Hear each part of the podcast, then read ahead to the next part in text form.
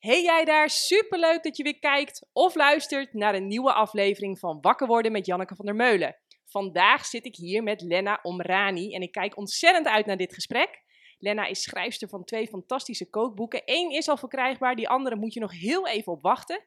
Maar voordat we beginnen, eerst het volgende. Vind je het werk wat ik maak gaaf? Bijvoorbeeld de blogs die ik schrijf of deze podcastshow?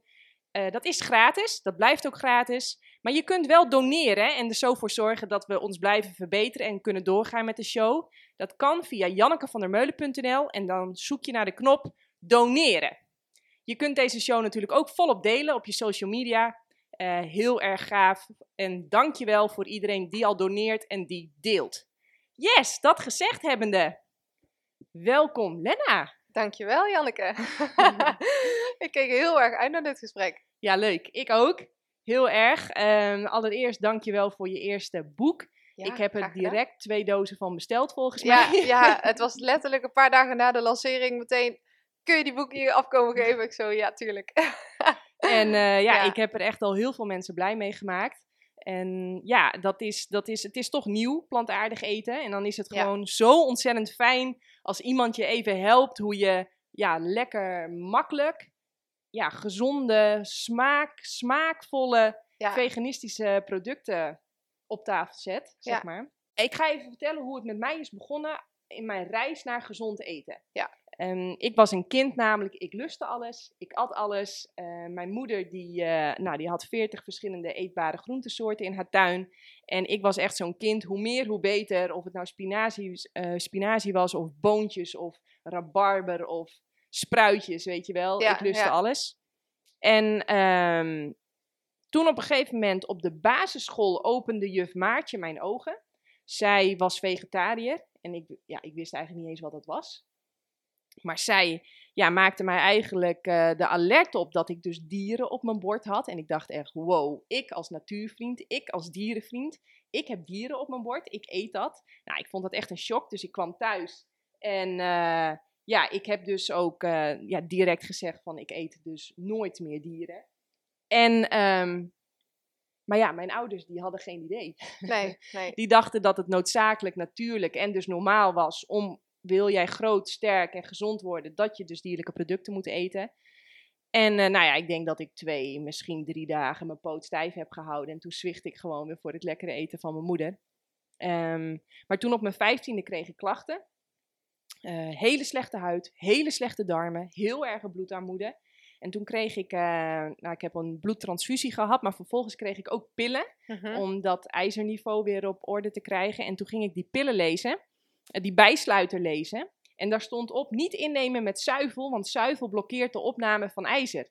En toen dacht ik echt, wow, ik drink echt heel veel melk en andere zuivelproducten, omdat mij wijs is gemaakt dat ik dat nodig heb voor sterke botten, voor, voor weet ik veel waar je die calcium allemaal voor nodig hebt.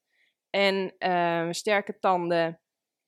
En, en en nu dit. Dus ik, dat was echt voor mij ook echt van wow. Ja, en toen ben ik de rabbit hole ingedoken. Ja, maar toen, was, je, uh, toen was je 15? Ja, toen was ik 15. Okay. En um, ja, toen ben ik de rabbit hole ingedoken. En, en, en ja, dat, toen is het echt begonnen. Ja. Maar toen had ik echt nog geen idee hoe je vegetarisch eten. Nou, dat lukte wel. Daar was ook wel genoeg over bekend. Maar veganistisch eten, nou ja, je zult het niet van mij verwachten, maar ik was echt doodsbang dat ik uh, te weinig eiwitten binnen zou krijgen. Want ja, ja. ik ben uh, fanatieke sporter en dan is het eiwit wat de klok slaat. Dus um, toen heeft het uiteindelijk nog een mooie tijd geduurd voordat ik de overstap maakte naar veganistisch. En ik heb altijd wel een beetje gezegd van ja, ik wil uh, lekker en gezond eten en veel voor weinig. Ja. Dus ik wilde, wilde en daar, dat, dat sluit volgens mij dat een beetje aan mooi. op jouw tweede ja. boek. Ja. Maar ik heb nu zo mijn verhaal verteld. Hoe, hoe, ziet jouw verhaal eruit? Nou ja, mijn, ik denk dat als, als, ik een beetje, als het een beetje aansluit bij, bij jouw verhaal, denk ik dat dat van mij iets later uh, begint. Ik heb zelf, uh, net als mijn broer en zus, altijd op het hoogste niveau gehockeyd. Dus echt Um, ja, ja de, in Den Bosch, ja, waarschijnlijk hockey zegt je misschien niet zoveel, maar dat was het hoogste niveau van Nederland. En Nederland is op wereldniveau een van de beste hockeylanden. Dus ja, wij trainen al vanaf jongs af aan, uh, zeg ja, vijf keer uh, in de week. Um, op zaterdag een wedstrijd, nou ja, later in de, in de senioren op zondag. Dus ook voor Nederlands kampioenschap, Europees kampioenschap gespeeld. Ehm, en ja, eigenlijk als jij topsport doet, ben je eigenlijk altijd al wel bezig uh, met voeding. In, of het nou direct is of indirect. Je krijgt dat altijd mee. Ja, want jij moest ehm, natuurlijk als hockeyster een uh, strak shirtje en een strak rokje ja, aan. Ja, ja. Dus, uh, dus ja, dat, kijk, het is wel omdat ik vanaf de jeugd al bij die club heb gezeten zien zij natuurlijk ook, kijk, je begint als meisje en uiteindelijk word je een vrouw. Dus je lichaam verandert ook. Dus daar zitten ze best wel, nou ja, bovenop, zo wil ik het niet noemen. Maar indirect zitten ze daar toch best wel bovenop. Want er wordt wel naar je gekeken. En het hockeywereldje is best wel Um, ja, het is, een, het is een rijke sport nog steeds. Uh, dat wordt in ieder geval wel nog steeds door veel mensen zo gezien. Dus er wordt ook heel erg gekeken naar nou, hoe fit ben je en nou ja, alles wat daarbij komt kijken. Um, even daarnaast, ik heb een Tunesische vader, uh, Nederlandse moeder. Dus vanuit huis waren wij echt altijd al gewend om met verse producten. Uh, wij, ja, zij kookte nooit uit pakjes of zakjes. Het was altijd vers. Wel ook dierlijke producten. Want ja, Noord-Afrika, daar wordt heel veel vlees natuurlijk gegeten. Uh, zuivel iets minder, maar wel eieren. Uh, vis ook. Dus, maar wel altijd, het was wel altijd vers. Ook veel verschillende groenten, veel verschillende kruiden. Dus dat heb ik altijd al meegekregen vanuit huis. Ook altijd gezien hoe je moet koken. Dus ik kan eigenlijk al vanaf mijn twaalfde al wel koken. Um, en op een gegeven moment terug naar het hockey. Toen kreeg ik een knieblessure. Uh, en toen bleek na een paar jaar op en af bij de fysio, ziekenhuis in, ziekenhuis uit, dat ik een afwijking had in mijn knieschijven. Die zaten aan allebei de kanten bijna 4 centimeter te hoog. Waardoor mijn knieschijven heel makkelijk uit de kom schoten. Nou, en als je dat blijft doen, dan gaat dat slijten. En op een gegeven moment kwam ik bij een arts terecht en die had mij, die, ja, die zei van ja, je moet gewoon geopereerd worden. Maar ja, daarna merkte ik dus dat tophockey er eigenlijk niet echt meer in zat. Moet ik ook zeggen, vond ik ook niet het allerergste. Want op een gegeven moment merkte ik gewoon van, het, ik, ik voel het niet meer. Sporten vind ik geweldig en ik sport nog steeds heel graag. Maar ik merkte gewoon dat dat wereldje was het net niet helemaal voor mij. Um, maar waardoor ik wel heel erg in een, in een, ja, in de knoop zat met mezelf. Want ik was toen 18, denk ik. En nou ja, wat ik toen ging doen was heel erg extreem op mijn voeding letten. Um, Want en, explodeerde je als je heel vaak traint en je gaat ineens minder trainen? Daar was ik bang voor. Oh, daar was je bang daar voor? Daar was ik bang voor, dat dat ging gebeuren. Dus, uh, dus ik ging daar heel erg op letten. En op een gegeven moment, ja, toen merkte mijn omgeving ook. Ik ging me heel erg isoleren, heel erg uh, te gefocust op niet eten. En, of alleen maar heel gezond, maar dan letterlijk, ja, misschien twee stukjes fruit en een beetje groente op een dag. Dus veel te weinig. En op een gegeven moment sloeg die knop om en toen ging ik me... Uh, wat, wat, hoe voelde je je toen? Ja, heel erg zwak, uh, eenzaam. Um, ja, en eigenlijk helemaal niet blij. Gewoon heel ongelukkig eigenlijk. Dus eigenlijk wat ik juist probeerde te voorkomen, dat gebeurde eigenlijk. Uh, in de zin van dat ik dacht dat niemand me meer leuk zou vinden, niemand meer iets met me wilde doen, omdat ik zogenaamd dan zwaarder zou worden. Terwijl dat natuurlijk helemaal niet het geval is. Um, maar ja, op een gegeven moment toen, toen had ik zoiets van nee, dit is het niet. Waar, waar ben ik in godsnaam mee bezig? En toen raakte ik in aanmerking met uh, plantaardig eten en gewoon op een hele andere manier naar voeding kijken. Van, het is niet alleen maar iets wat je in je lichaam stopt en wat ervoor zorgt dat jij er op een bepaalde manier uitziet. Het is ook het voelen van hoe voel je je, maar ook wat doet het voor de mensen om je heen, voor de dieren, voor, nou ja, moeder natuur, zeg maar. Nou ja, en toen ben ik me eigenlijk helemaal in plantaardige voeding gaan uh, verdiepen. Uh, en toen ben ik daarmee gaan beginnen met delen, eh, recepten delen. Want ik kon natuurlijk heel goed al koken, dat heb ik vanaf huis geleerd. En uh, toen ben ik gaan experimenteren en nou ja, toen in één keer, toen explodeerde het. dat is eigenlijk het verhaal. Ja. Gaaf. Wie was, jouw, uh, wie, uh, wie was jouw trigger? Wie je zei, ja, en opeens uh, ontdekte ik de veganistische keuken. Ja, wat, wat, ik wat, denk ehm, dat dat een, het waren er een aantal. Ella Mills van Deliciously Ella, zij komt uit, uit Engeland. Ik ontdekte dat zij een van de eerste plant-based bloggers was. En zij verkoopt ook de eigen producten. Ze heeft een restaurant in Londen. Ja, ik dacht echt, het, het eten zag er zo lekker uit. Dat ik echt dacht, maar, maar waarom weten mensen dit niet? Kijk, en, en toen had ik ook echt in het begin nog echt een beetje een beeld van, uh, oh, veganistisch is alleen maar tofu en sla en nou ja, niks verder dan dat. Um, en toen ik haar recepten zag en haar gerechten zag, toen dacht ik, maar waarom kennen mensen dit niet? Dit is zo ontzettend lekker, want ik herkende wel de kruiden en de groenten en de producten die zij gebruikte. En toen dacht ik, maar er is in Nederland, merk ik ja, en tenminste dat voor mijn gevoel, was er nog niemand die dat op zo'n lekkere, leuke en toegankelijke manier deelde. Um, dus jij bent in dat gat gesprongen? Ik ben er in, in dat gat gesprongen, ja. En toen, uh, maar ja, en toen leerde ik ook natuurlijk meer mensen kennen. Dus op een gegeven moment kwam ik bij jou ook terecht. Um, ja, meerdere chefs eigenlijk, kan er zo een aantal noemen. Maar uh, ik denk dat zij wel de eerste was die mij echt uh, had geïnspireerd om, om dat te gaan doen. En toen, wat ging je, wat, wat, wat, wat ging je maken? Wat waren je eerste recepten? Wat, wat, wat... Ja, wat waren mijn eerste recepten? Um, eigenlijk wat ik vanaf het begin meteen wilde doen, was de niet-vegan recepten die door heel veel mensen gemaakt of gegeten worden, wilde ik gaan veganizen. Dus denk aan de pasta bolognese en dan met linzen. Uh, of denk aan, um, ja, wat heb je nog meer? Lasagne en dan met, uh, met pompoenbladen en, en ook met pulvruchten. Dat wilde ik gaan maken. Maar ook baksels, dus bananencake. Overal zat ei in of overal werd uh, iets van roomboter of zo in, in cakes gestopt. Toen dacht ik, ja, maar daar heb je, toch je hebt het helemaal niet nodig volgens mij. Nou, dus ik ging alle, alleen maar experimenteren. Dus ja, dat zijn eigenlijk de gerechten die ik, um, die ik als eerste ben gaan maken. En daarna ging ik mezelf nog meer skills aanleren. Dus veel meer, um, ja, echt uit aparte keukens. Dus Aziatische gerechten vind ik bijvoorbeeld heel lekker. Uh, maar ook meer met fruit. Ik ben ook veel meer met fruit gaan doen. Eigenlijk nadat ik jou, uh, jouw account ook tegenkwam, jouw website. En, uh, dus ja, eigenlijk verschillend heel erg. Maar in het begin echt de bekende recepten. Ja, want als ik het goed begrijp, jij eet echt super, super, super, super gezond, hè? Ja, dat denk ik wel. ja. Neem ons eens mee, want wat, wat, wat, wat, wat, wat, hoe ziet dat eruit? Maar hoe ik bijvoorbeeld eet op een dag, bijvoorbeeld. Ja. Nou, ik ben uh, de laatste tijd zeker met het warme weer uh, heel erg gek op smoothie bowls. Uh, ik ben minder een fan van smoothies gewoon drinken, want ik drink heel snel. Dus dan is het echt hap, slik, slok, slik weg eigenlijk. dus ik maak echte bowls, ook omdat ik het koude ook gewoon lekker vind. En dat is volgens mij ook nog beter ook. Dus ik maak smoothie bowls en uh, ja, dat wisselt heel erg. Het is of met diepvriesfruit en bananen, mango, uh, bladgroen doe ik erin. Soms wel, soms niet, als ik het dan toevallig niet in huis heb. Uh, en dan doe ik er pitten overheen, ook nog vers fruit eroverheen.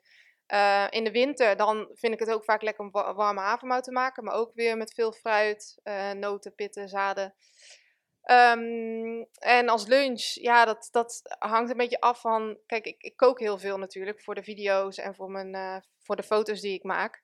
Dus dat wisselt zo erg. Dat kan echt ook van smoothies uh, variëren tot maar stel je, maar, ja, wacht even, ik ga je onderbreken. Sorry, hè, dat mag, mag, mag je niet ja, vaak doen. Maar, niet uit, maakt niet uit. Stel je voor, we hebben jouw ideale dag. Dus alles mag, alles kan en okay. alles lukt. Ja. En, en weet je, ik ben voor, jou, voor jou naar de groothandel geweest. Dus je hebt echt nou alles wat je hartje begeert. Ja, ja. Dus wat, wat, hoe ziet het er dan uit? Nou ja, dan begin ik het liefst wel met een smoothiebol. En dan die lunch. Wat, wat, wat doe je dan? Ja, het liefst Want jij maakt echt alles lekker. Ja, ja. Um, ja, ik vind zelf, we hebben het net eigenlijk al over sla even kort gehad voor de, voor de, voordat we begonnen. Ja. ja, ik vind gewoon een hele lekkere salade gewoon echt heel lekker. En dat kan heel erg variëren. Dus ik vind dan als basis spinazie bijvoorbeeld heel lekker. Met iets van geroosterde pulvruchten, uh, zelfgemaakte dressing met tahin bijvoorbeeld vind ik heel lekker. Uh, geroosterde groenten, um, zeker de, kijk bijvoorbeeld tomaten en komkommer, dat doe ik altijd gewoon zo in. Maar ik vind uh, bijvoorbeeld aubergine of courgette, vind ik het geroosterd, vind ik dat het allerlekkerst. Of iets van broccoli, zoiets. Ja, want dan wordt het een soort van zoetig bijna. Ja, dan wordt het, ja, ja dan wordt het zoet, meer, net een beetje een, een krokante. Ik hou bijvoorbeeld totaal niet van gekookte groenten. Zoete aardappel vind ik dan wel weer lekker. Dus dat is eigenlijk als lunch, ja, gewoon een, een lekkere, goed gevulde salade. Ja. En als avondeten, ja, dat ligt ook heel erg aan het seizoen. Nu, dan zou ik weer een salade kunnen eten, maar dan maak ik hem volledig anders. In de winter vind ik bepaalde soepen heel erg lekker. Of curry's met lekkere Aziatische kruiden. Oh. Mm. Um, ja, wat vind ik nog meer lekker? Ja, vooral dingen, ja, groenten uit de oven vind ik heel lekker. Maar um, ja, dat wisselt gewoon heel erg. Wat ik grappig vind, want uh, ja, ik, ik, ik, ik kan eigenlijk helemaal niet koken. niet? Nee, ik kan echt niet koken. Daarom geef ik ook iedereen jouw boek. Ja. Maar het enige wat ik eigenlijk heel goed kan, twee dingen. Dat zijn smoothie bowls maken. Die, die, op een gegeven moment ontdekte ik dat als je bijvoorbeeld basilicum toevoegt aan je smoothie, ja. of een beetje munt toevoegt aan je smoothie, ja. nou, dat, dat is, dat is wauw. Ja. En dat ook uh, citroen, dat dat echt een smaakversterker is. Uh, citroen maakt zoet zoeter, zout zouter. Uh, het, het, het zuur zuurder, echt citroen, ja, echt, het maakt lekker. alles lekker. Maar gebruik je dan alleen citroensap? Uh, dat wisselt. Stel je voor, ik uh, heb eigenlijk niet zo'n zin in een groene smoothie. Dan doe ik alleen het sap, want dan maakt het de banaan en het bladgroen echt bijna romig. Mm -hmm. Maar als ik echt gezond wil, dat heb je soms ook. Dan wil ik gezond. Dan uh, haal ik heel grof alleen het schil eraf. En als er nog een beetje schil bij zit, vind ik ook okay. niet erg. Okay. Hop, en dan doe ik dan ook in de high-speed blender. Ja. Dus dan vermaal ik de pitten en het wit en de schilletjes. En dat vermaal ik gewoon allemaal mee. Nou, bijvoorbeeld dat echt, dat vond ik echt een ontdekking. Maar wat ik ook merk, om echt een goede salade te maken, ja, er moet iets stevigs in. Mhm. Dus dat is of zoete aardappel, of een pulvrucht, of linzen. Maar er moet ook heel veel hartige dingen in. Ja. Dus ik doe er veel zeekraal in, um, veel, of zeekraalzilt, veel zeewier. Er moet die um, umami, zeg ja, ik dat ja, goed? umami smaak. Ja. Die umami smaak, die moet er echt goed in. Ja. Uh, kappertjes moeten erin voor dat zuren. Oftewel, Ja, ik merk dat een goede salade, uh, die, die bevat dus ook zoet. Ja. Dus er moet iets zoetigs in. Dat kan mango's zijn, dat kunnen frambozen zijn, dat kunnen aardbeien zijn, dat kan perzik zijn, dat kan, uh, goh, wat doe ik er nog meer in? Granaatappelpitten. Ja. Maar er moet iets zoetigs in. Er moet iets zuurders in. Dus dat is of een zuur augurkje, of een, of een Citroensap. uh, citroensap, of kappertjes, of nou dat is het wel denk ik wat ik aan opties heb qua zuur. Um, er moet dus iets hartigs in, iets zoutigs. Ja. En uh, ja, er moet, er moet uh, dit is hoe ik het wil, hè. En het moet veel trouwens zijn. Ja, ja salades zijn uh, bij mij ook vaak dit, hoor. Ja, ja het moet goed vullen. Ja. Echt, want als het te weinig is en je, ja, je hebt daarna nog honger, zeg maar. Um, ja, dat vind ik helemaal niks. Dat, dat, dat, dat is eigenlijk wat ik echt heel goed kan. Ja, ja. Dus, um, maar die salade eet jij dan vaak s'avonds en dan overdag ja. vaak de smoothiebos? Ja, ja, ja, ja. precies. Ja.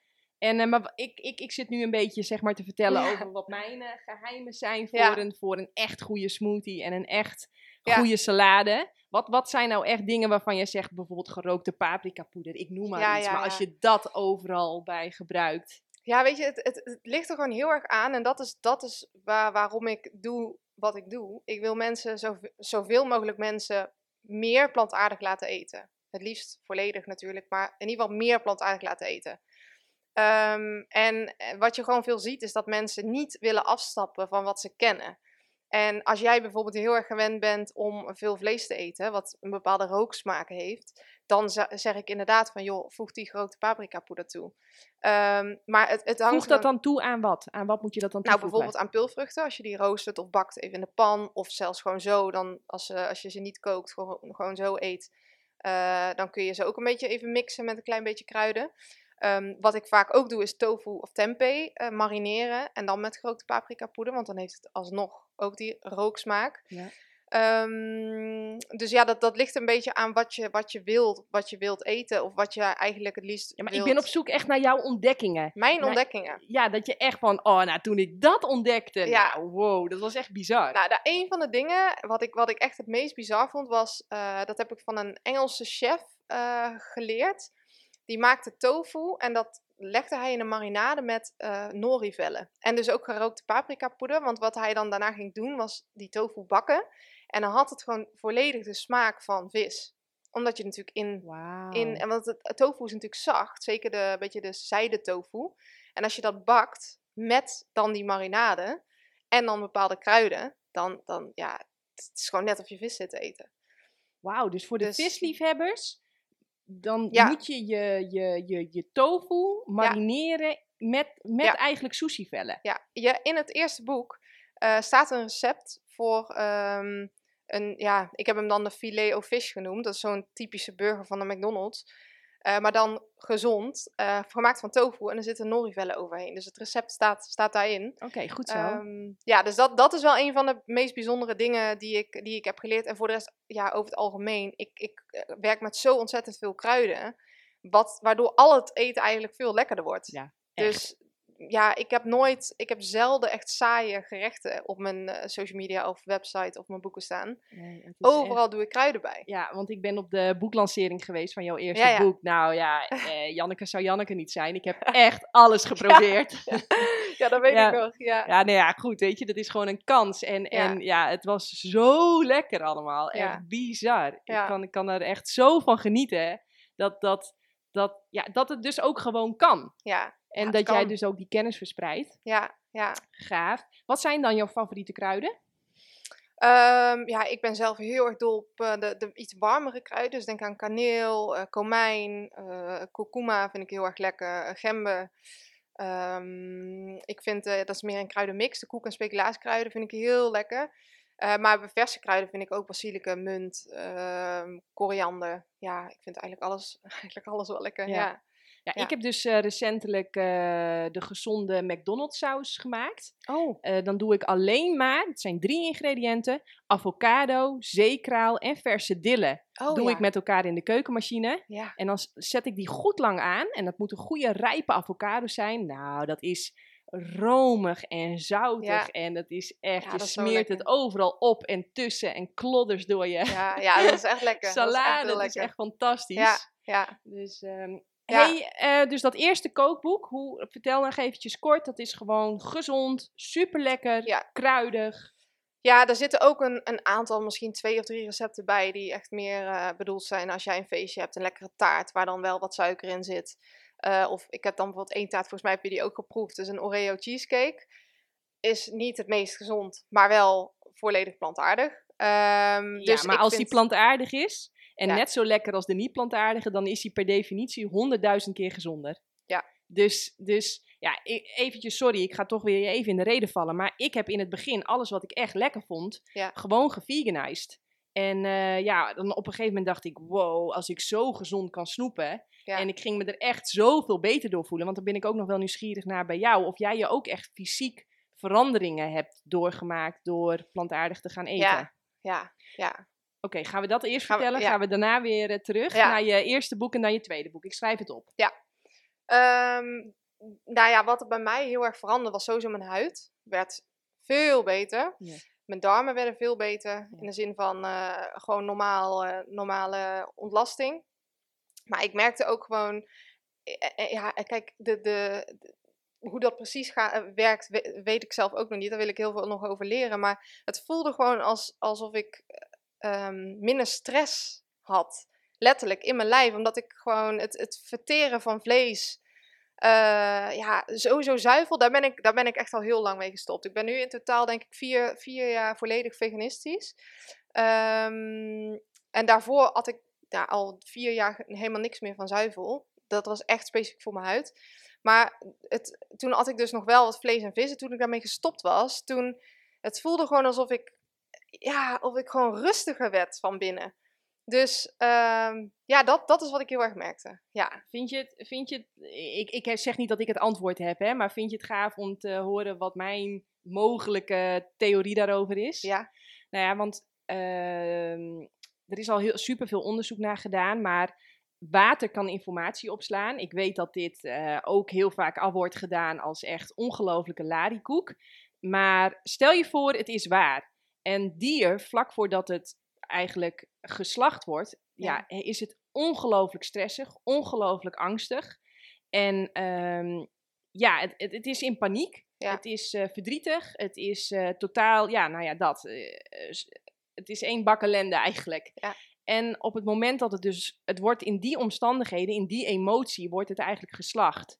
En er zijn ja, theorieën die zeggen dat dat dan opgeslagen wordt in de cellen. Ja, en je bent wat je eet. Dus, dus ehm, als jij dat dan de hele tijd, die paniek, die angst, die onderdrukking, als dat in je systeem komt. En je bent een beetje een gevoelig eh, typetje zoals wij twee. ja, Ja, dan voel je dat gewoon. ja, Dan voel je dat van, wow, wat, wat, je, je kunt het niet duiden. Je weet niet wat het is. Maar je voelt wel van, als dat dus weg is, wow, ik had dat ook. ja. Zoveel meer Maar los van dat denk ik ook dat het gewoon is omdat, tenminste hoe ik daarnaar kijk, hoe wij er allebei naar kijken.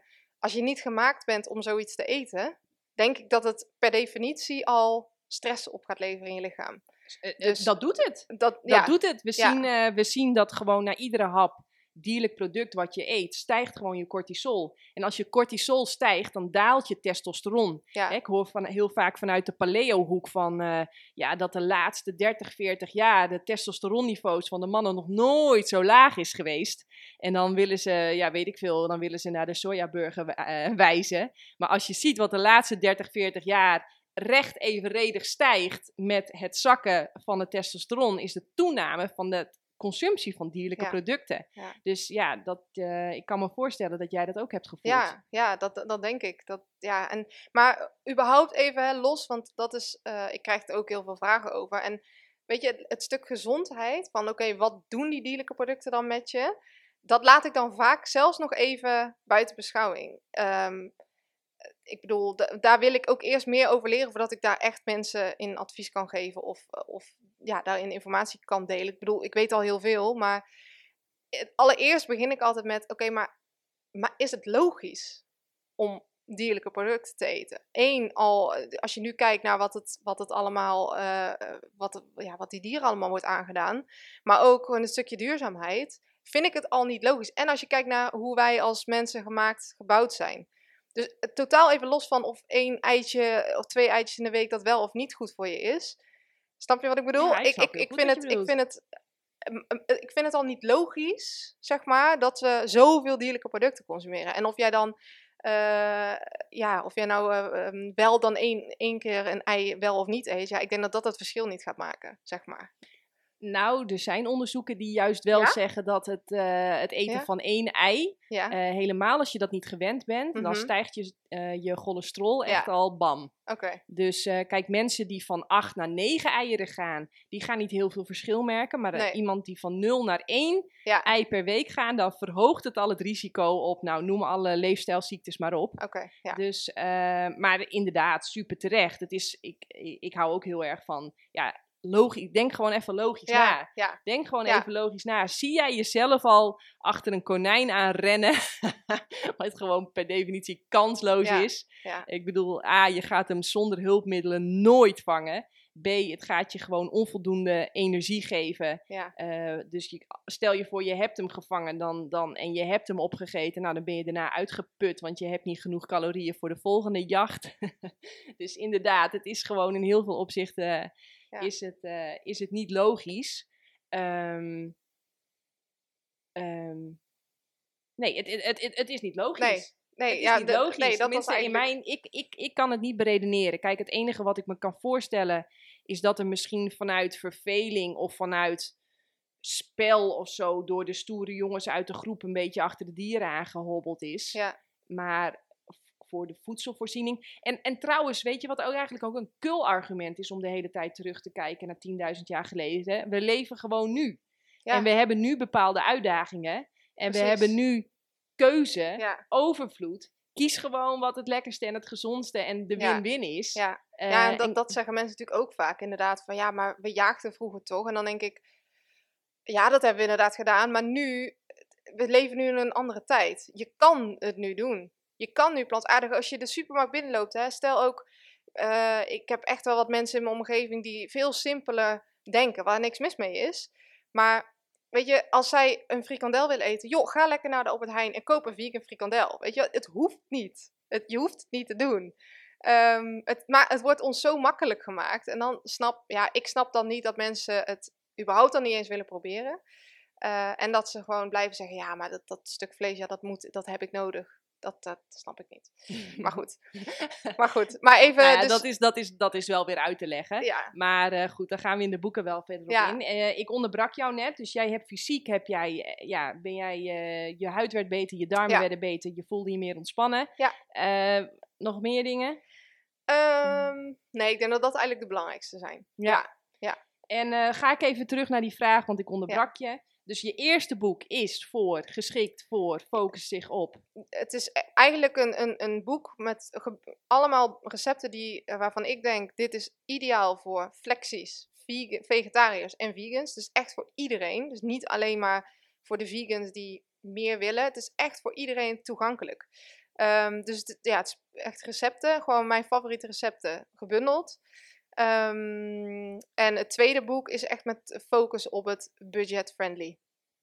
Dus, uh, en ik weet, want ik heb natuurlijk van jouw podcast geluisterd, uh, dat jij echt staat voor het nu betalen voor je gezondheid. In plaats van voor later voor de kosten, ziekenhuiskosten, weet ik veel, alles wat daarbij komt kijken. Um, ik zeg altijd, uh, ik betaal liever nu voor gezondheid dan later voor ziekte. Ja, precies. Dus ik ben, ik, ik, ik och man, dat, dat, dat, dat dit me geld, dat dit een investering vraagt. Want geld kosten, dat vind ik eigenlijk al een helemaal een verkeerd woord. Ja, dat betaal ik met liefde. Dus ik ga, er, ik ga er zo ook lekker nog mijn mening over geven. Maar uh, vertel, je even verder vertellen. Het tweede boek, dat is dus... Ja, dat is dus, het zijn ook allemaal recepten, maar dan met het thema budget friendly. Want uh, ik, ja, ik ging gewoon nadenken van, nou, wat is mijn doel? En mijn doel is om zoveel mogelijk mensen plantaardig te laten eten. Uh, maar en ik weet ook dat dat niet voor iedereen um, haalbaar is om dit te kunnen doen. Dus om uh, zoveel geld te investeren in gezondheid.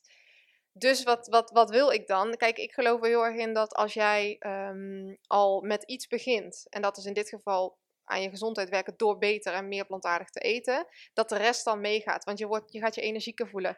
Je hebt ook meer ruimte om je mentaal uh, sterker, te, ja, om persoonlijke ontwikkeling, om daar tijd en energie en e-, ook geld in te investeren.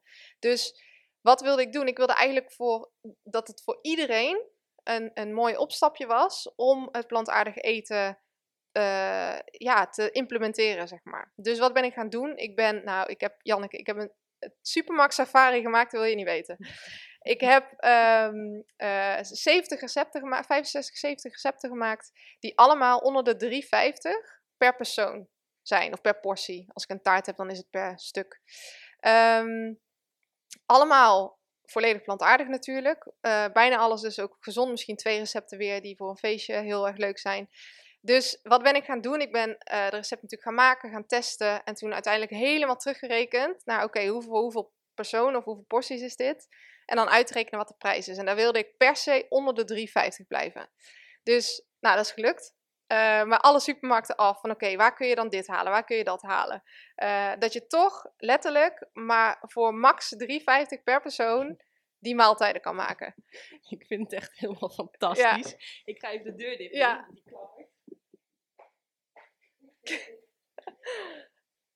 Ik wil zo weten wat echt je, je lekkerste, maar echt alles goedkoopste. Ja.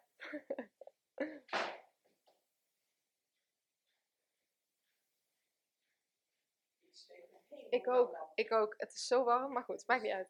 Wat zei je? Ik ook, maar dat maakt niet uit. We blijven gewoon... Uh... Ja, we blijven gewoon. We zijn gezonde meiden, we kunnen wel een beetje warmte aan.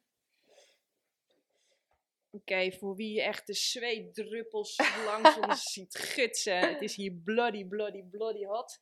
Maar uh, ja, de show must go on. Show must go on. Ik bedoel, twee gezonde meiden, die kunnen echt met een gezonde lever, die kunnen Precies. deze warmte wel aan. hey, um, ja, ik, ik zit helemaal te... ik had de camera op jou gericht, niet op mij, maar ik zit hier helemaal te glunderen. Want dit vind ik, hoe je hem insteekt, vind ik natuurlijk wel weer super gaaf. Ja. Dat uh, het is eventjes dus een wiggetjes, een, een, een openingetje creëren. Van oké, okay, kook gewoon eens eventjes zes maanden lang. Iedere maaltijd super cheap.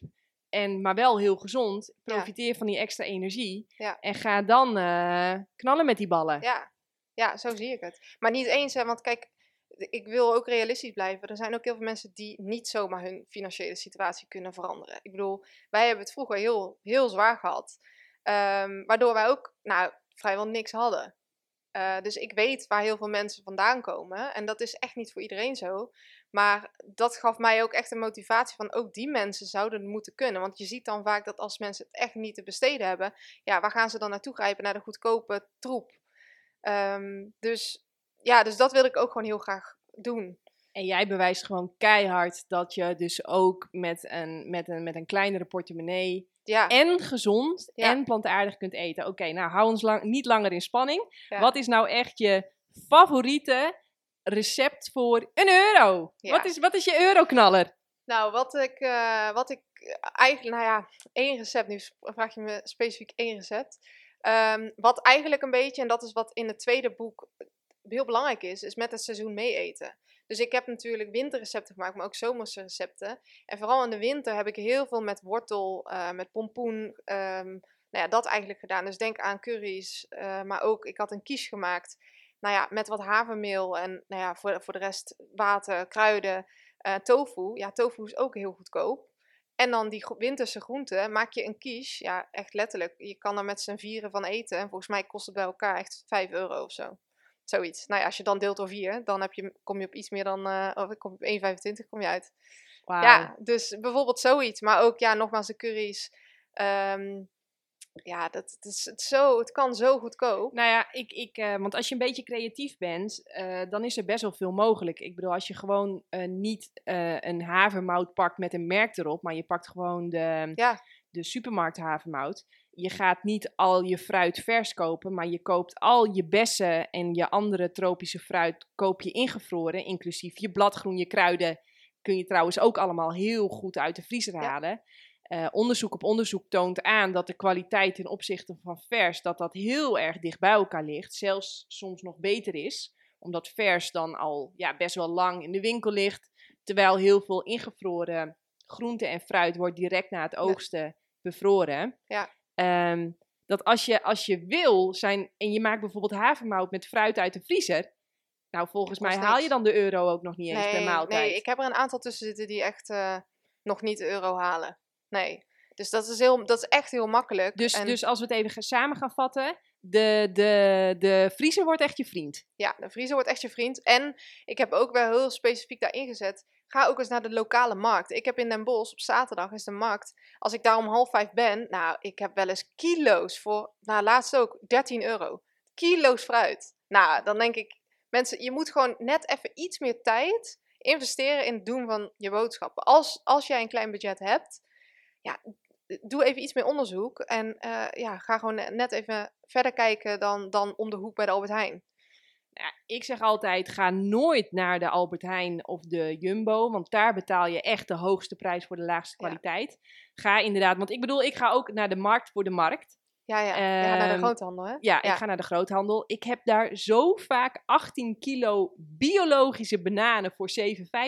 Ja. Dan denk ik, ja, um, ja, dan, dan lach ik weer in mijn knuisje. Kijk, het enige nadeel wat ik daarvan vind is, wie gaat hier nou uiteindelijk nog aan verdienen? Want als ik daar maar 7,50 voor betaal in Nederland, dan ben ik wel heel nieuwsgierig wat die boer daar uh, in Verwegistan nog voor heeft gekregen. Maar ja, aan de andere kant, ik weet ook dat als ik het daar niet koop voor 7,50, dan wordt het weggedonderd. Ja. Uh, laatst ook weer had ik echt zo'n gigantische box met de, alleen maar de aller, aller, aller, allerbeste dikke, vette joekel avocado's. Nou, ik denk ook weer voor 7,50. Misschien was het wel 15 kilo. Ik zeg, jongens, hoe kan dit nou? Hoe kan dit nou? Ja, ze zijn, die zijn te perfect voor de supermarkt. Die zijn te perfect. Die zijn te, te, te ready to eat eigenlijk. En ze willen, ja, ik snap, nou ja, ik snap ergens wel waarom. Maar in de gewone reguliere supermarkt, ja, op een of andere manier moet het daar onrijp zijn. Zodat je er iemand mee dood kunt gooien of zo. Ik weet niet wat de bedoeling is. Ja, ja. Ehm, en dan krijg ik heel vaak van, ja, Janneke, maar um, wij hebben geen eigen zaak, dus wij kunnen daar niet naar binnen. Nou, ik zal even mijn verhaal vertellen. Uh, ik at helemaal biologisch vanaf mijn achttiende. En toen ik 23 was, kreeg ik verkering met Mitchell. Nou, Mitchell, ik heb nog steeds verkering met hem. Die jongen is 2 meter 1, 100 kilo. En die eet net zoveel als ik eet. Dus ik dacht, ja, als, wij, uh, als, uh, als dit zo doorgaat, dan wordt het inderdaad een faillissement. Want ja, ik, uh, ik fietste dan altijd naar het plaatselijke ja. natuurwinkeltje, Andijvie. Hè, voor de mensen in Rotterdam, die weten dan waar ik het over heb. En toen dacht ik, ik moet dichter bij die bron in gaan kopen. Dus toen heb ik contact opgenomen met de groothandel van dat bedrijf. En dat bleek mm -hmm. Udea te zijn. Dat is ook oh, de ja. groothandel van Ecoplaza. Ja. En toen dacht ik van ja, ik moet gewoon steeds dichter bij die bron in gaan kopen. Om dit allemaal te kunnen, ja. te kunnen, te kunnen financieren. En, um, en als ik dan spullen over had, dat verkocht ik dan weer. Dus toen heb ik gewoon daarvoor mijn eigen bedrijf opgericht. En een, een Kamer van Koophandelnummer aangevraagd. En dat noemde ik dus Biologisch Winkelplein. Oké. Okay. Nou, daar is dus een uh, samenwerkingsdeal uh, met Ecoplaza uit voortgekomen. En, um, maar, maar ja, door die creativiteit en te kijken van hoe kan dit slimmer, hoe kan dit efficiënter, zijn we wel nu waar we zijn. Ja, ja. En dat is wel, ja, ben ik natuurlijk heel ja. erg dankbaar voor. Ja. ja, maar ook precies dus wat je zegt, hè, want daar ging het even over, over dat slim inkopen doen. Kijk, jij bent verder gaan kijken van waar kan ik het nog meer halen. En ik denk dat mensen gewoon vaak, uh, en niet bewust, hè, ze weten gewoon niet beter, dat ze, dat ze niet verder kijken dan hun neus lang is. En dan grijpen naar het makkelijke. Terwijl ik denk, ja, weet je, als jij een klein budget hebt, maar je wil wel voedzamer eten, ja, doe echt je research, want er is zoveel mogelijk. Er is echt zoveel mogelijk. En wat ik een hele mooie vind, is dat mensen vaak zeggen, ja, maar veganistisch eten, dat is eigenlijk ook waarom ik dit boek wilde maken, is toch veel duurder. Terwijl ik denk, koop een kilo gedroogde pulvruchten, dat kost misschien 1,50. En als jij een kilo goed vlees, want dan willen ze wel verantwoord vlees, denk ik, dat is pas duur. Dat is pas echt duur. Even los van wat je verder dan het dier aandoet, want daar betaal je eigenlijk ook voor, voor iemands leven. Um, is het qua prijs is het, is het ook gewoon echt niet te vergelijken. Dus nou ja, dat wil ik gewoon heel erg laten zien met dit boek. Nou, en wat ook leuk is, is um, Oh, helemaal niet leuk, Janneke. Het is helemaal niet leuk. maar als we de echte prijs van dierlijke producten op de verpakking zouden zetten. Ik bedoel, het is, uh, we moeten nu tegenwoordig allemaal een beetje medelijden hebben met, uh, met de melkveehouder en de varkensboer en de kippenboer. Maar als jij ziet hoe ongelooflijk veel subsidies die krijgen. En als een varkensboer als een stalletje in de, in de hens vliegt omdat hij de spinnenweppen niet weg heeft gehaald. Dan wordt hij ook direct financieel gesteund om een week later weer een nieuwe stal te hebben. Dus de echte prijs van dierlijke producten is zo bizar hoog. En dan lukt het ze eigenlijk nog niet eens om door te rekenen wat de kosten zijn van de, van de, van de schade die het op de natuur uh, aanricht. Ja. Dus het is bizar. Dus, um, dus wat dat betreft, um, als je dierlijke producten koopt, dan ga je ook in je eigen portemonnee snijden ja. op, in de toekomst. Want je gaat en zieker worden, je gaat dikker worden. Uh, het gaat, je gaat, gaat het feit dat de aarde zeg maar in gezondheid afneemt, dat betekent dus ook dat jouw gezondheid afneemt. Dus um, ja. Ja, dus. Eet, eet, eet, eet plantaardig. Volwaardig plantaardig, ja. ja. Leuk. Hey, wat zijn nou echt producten die je hebt ontdekt uh, van wow, dit is ook vegan en het is super goedkoop, super voedzaam. Ik hoorde je net al zeggen, bijvoorbeeld uh, de peulvruchten. Mm -hmm. Koop ze gedroogd in plaats van net als ik altijd lui al voorgekookt in een glazen potje. Nou, ik ben ook net zo lui als jij. maar voor de mensen die, die ja, bijvoorbeeld rode linzen, die heb ik in ieder geval nog nooit in blik of in pot gevonden. Die koop je vaak sowieso gedroogd. Ja, en die zijn ook zo klaar, hè? Die zijn ook zo klaar, ja. ja die dus, heb je in 15 um, minuten gekookt. Zoiets, Dan ja. maak je echt de lekkerste ja. soep van. En lekkerste curry's. curry's. Ja. Um, nou, wat ik ook, en dat komt ook in het boek weer. eh, Kijk, noten, die zijn niet per se goedkoop.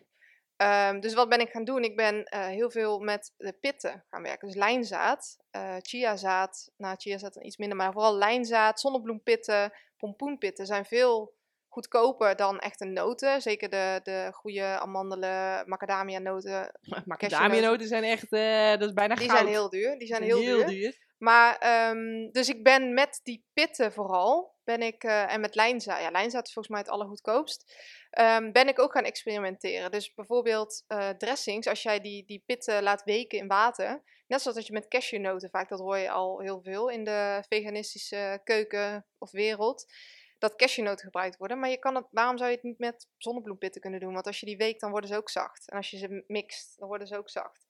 Dus, dus dat was voor mij wel een eye-opener. Dat ik dacht, oh, nou dat is voor mensen vaak ook nog een optie als ze noten te duur vinden. Um, verschillende meelsoorten. Ik bedoel, je kan ook inderdaad weer met amandelmeel en dat soort uh, ding, dingen, meelsoorten werken. Maar havermout doet in de blender. Je hebt havermeel. Nou, dan kun je de lekkerste bananenbroden mee maken. Die heb jij geproefd op de boeklancering. Allemaal gewoon havermeel. Uh, boekwijdmeel is dan wel weer iets prijziger, maar ook niet heel duur. Um, koop groot in. Koop groot in, sowieso ook. Um, even kijken, wat heb ik nog meer? Ja, ik vind zelf, als jij uh, bijvoorbeeld niet, niet goed, in ieder geval in het begin nog niet goed reageert op uh, te veel soja. Dat hoor je nog steeds van mensen. Ik denk dan, misschien eet je te veel of eet je te veel gemengd met groenten. Want dat is wat je ziet. Ik heb dat zelf, dat is wel nog een ding wat ik in het begin heel erg merkte. Ik had heel erg een opgezette buik. Totdat ik uh, ergens dus ook had gelezen dat, ja, weet je, je moet niet te veel groente eten. Want wij zijn geen planteneters.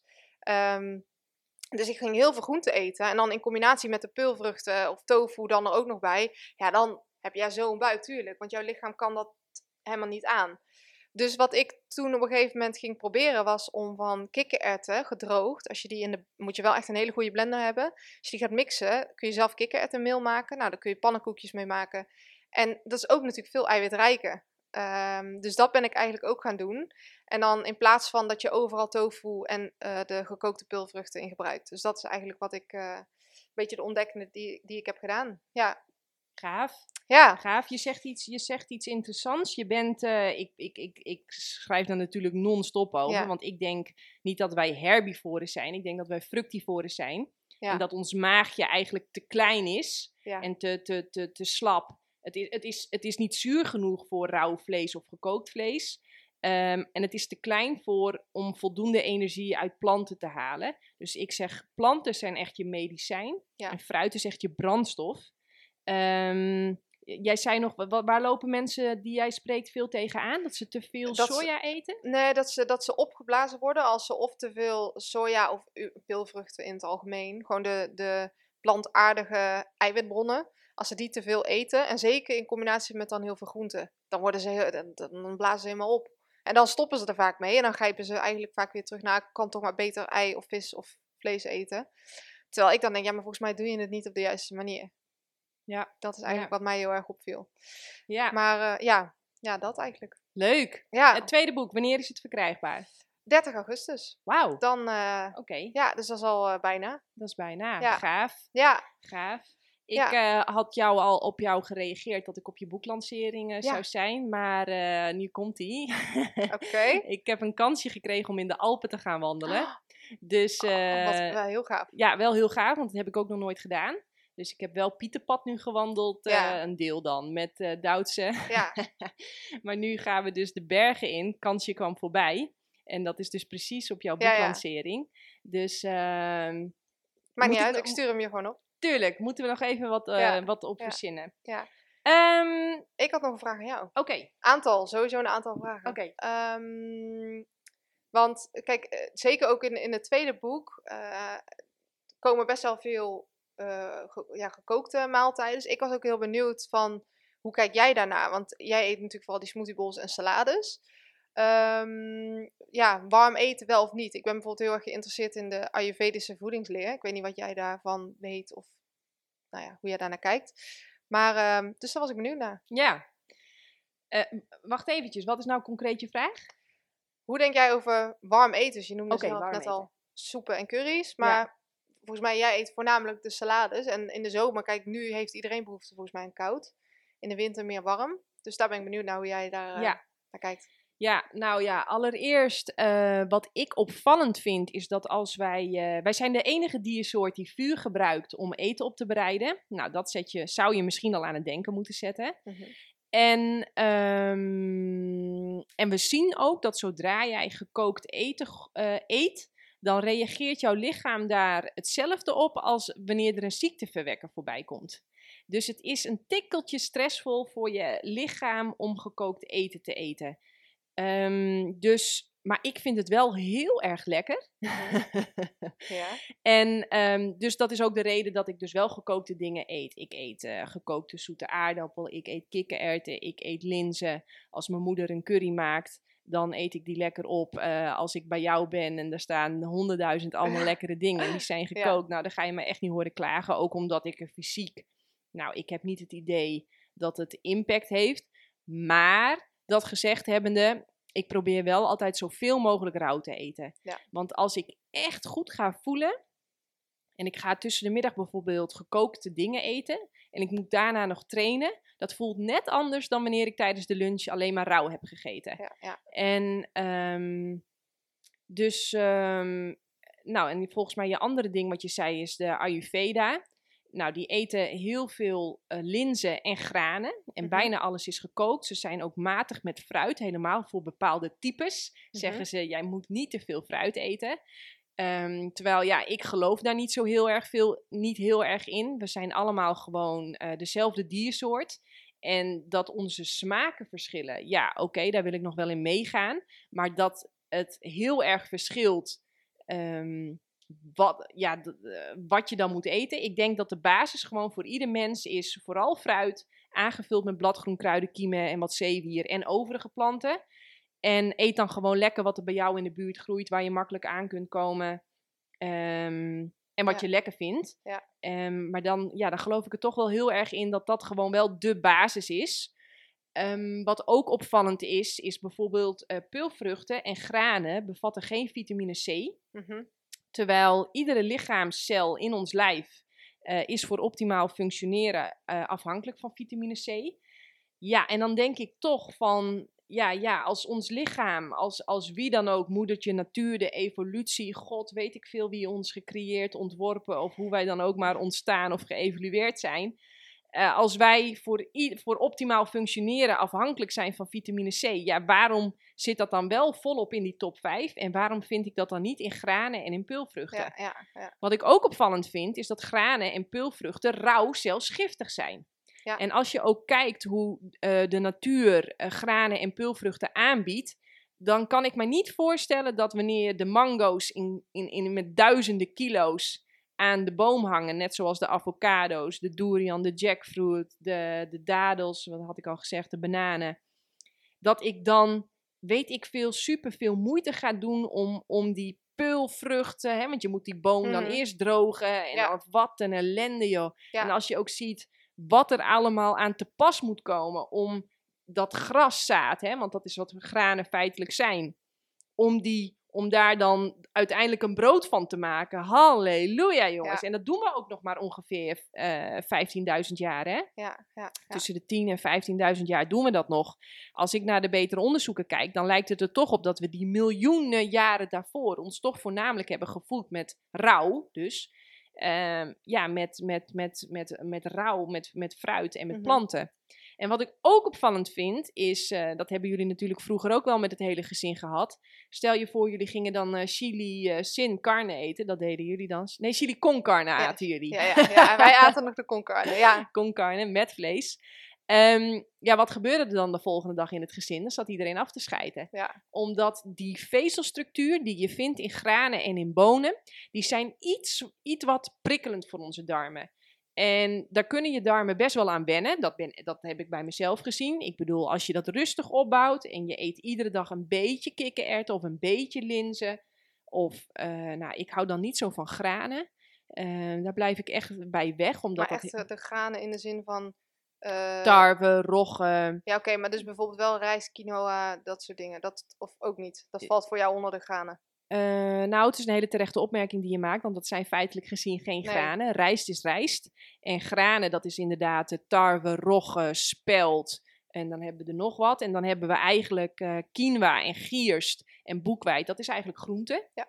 Um, dus dat zijn feitelijk geen granen. In mijn communicatie noem ik dat altijd pseudogranen, omdat we ze eigenlijk gebruiken als granen, terwijl het eigenlijk niet zo is. Daar ben ik altijd matig mee. Uh, waarom? Omdat ze superveel omega-6 bevatten, wat het bloed dik maakt en soms ook zelfs een beetje ontsteking veroorzaakt. En als ik ook echt bij mezelf ga voelen, dan vind ik dat dat het, de energie een beetje uit mijn lichaam haalt. Terwijl ik mhm. diezelfde, stel je voor, ik haal diezelfde hoeveelheid calorieën uit bananen, ja, dan geeft mijn lichaam dat echt energie. Dus, um, maar ik had het dus net over die vezelsoort. Die is eigenlijk iets wat te prikkelend voor onze darmen. En ik zie dus ook om me heen dat als mensen daarmee minderen of dat slimmer opbouwen of dat vervangen door fruit, dat dat inderdaad veel beter is voor hun darmen. Ja. Dus de Ayurveda, um, ik ben er wel heel blij mee, want zij maken wel heel ja, ik vind dat zij echt een paar hele mooie kruidensupplementen hebben. En uh, opvallend, ze gebruiken heel veel gedroogd fruit ook in hun therapie. Denk aan uh, Tripala, Amla. Um, ze hebben dus verschillende fruitsoorten die ze drogen en die ze heel gericht inzetten voor de grote hoeveelheid aan vitamine C. Mhm. Dat doen ze dan wel weer. Dus, en dan denk ik, ja, dat moet ook bijna wel. Want als je de hele tijd granen en linzen eet, wat, wat dus arm is aan vitamine C, dan moet je dat ergens wel gaan compenseren. Um, maar ja. En het is natuurlijk wel eh, ook bijna volledig plantaardig. De Ayurveda. Dus, ja. Ja, dat dus is dat fantastisch. Ja, dus dat is ik sowieso... denk dat het voor heel veel mensen een gigantische stap is ten opzichte van zichzelf. Als ze richting de Ayurveda gaan. Alleen, ja, ik zie win-win wel toch echt als de next level. Ja, ja, En ik merk ook zelf fysiek verschil. Ja. En wat ik soms ook zie, ik heb een paar meiden gezien die van redelijk raw vegan naar Ayurveda gaan. Nou, die, die ontploffen bijna hoor. Dan denk ik, oeh, ja. zonde.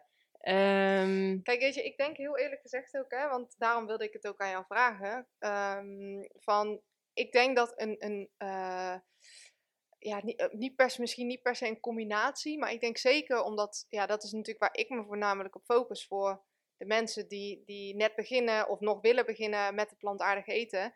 denk ik dat het, dat het zo mooi is als je uh, wat van alles pakt. Wel plantaardige. Maar kijk, ook in de winter, kijk dan s'avonds, dan. Um, in de winter dan, dan, dan heb ik vaak s'avonds echt gewoon lekker zin in een warme kop soep met groenten.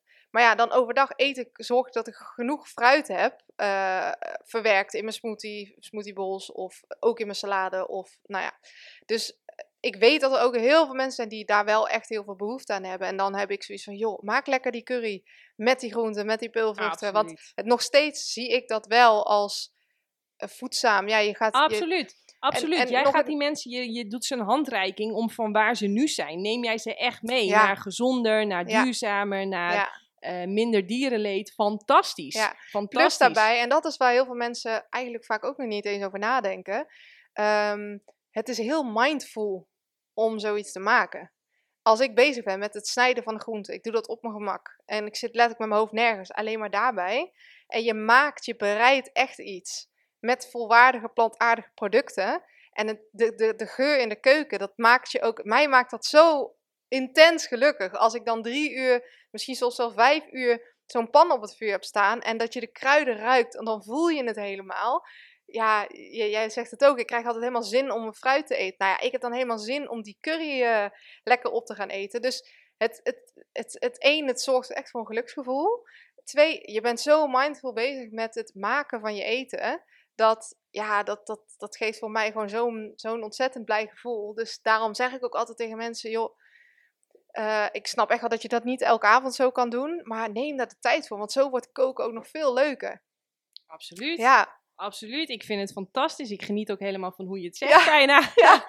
maar uh, nee, maar dat is ook echt zo. Ja. En daarnaast, ik bedoel, ik heb dat ook en jij, jij hebt dat ook. Hè. Mijn moeder kan ook zo ongelooflijk goed koken en mijn tante ook. En ja, dat dat, dat, dat, dat was dan samenkomen, samen aan tafel. Dus daar zit emotioneel ook in je ruggenmerg, in je zenuwstelsel, zit daar ook gewoon ja. heel veel fijne, familiaire gevoelens zitten daar aangekoppeld. Dus, dus ik kan me ook voorstellen dat, dat als je dat inderdaad niet los van elkaar ziet, dat ja, dat die favoriete recepten en die warme recepten en iets wat al de hele dag op de. Hè, wij hadden dan vroeger ook een houtkachel. En dan oh, zetten wij mijn moeder daar de, de dingen al op te sudderen. Ja, dat, dat, dat, dan als ik dat nu ook zeg, dan denk ik weer aan dan. Dan voel je dat. Ja, dan voel je dat. Ja, ja. En, uh, maar ik ben natuurlijk in mijn werk ook een beetje bezig om mensen dat los te laten koppelen. Zo van. Uh, eh, die gezelligheid, dat, die zit niet in die pan. Die zit niet in die kruiden. Maar goed, we zijn geen robots. We zijn inderdaad emotionele wezens. Dus ja, maak daar dan gebruik van en geniet daar ook lekker van. Ik bedoel, uh,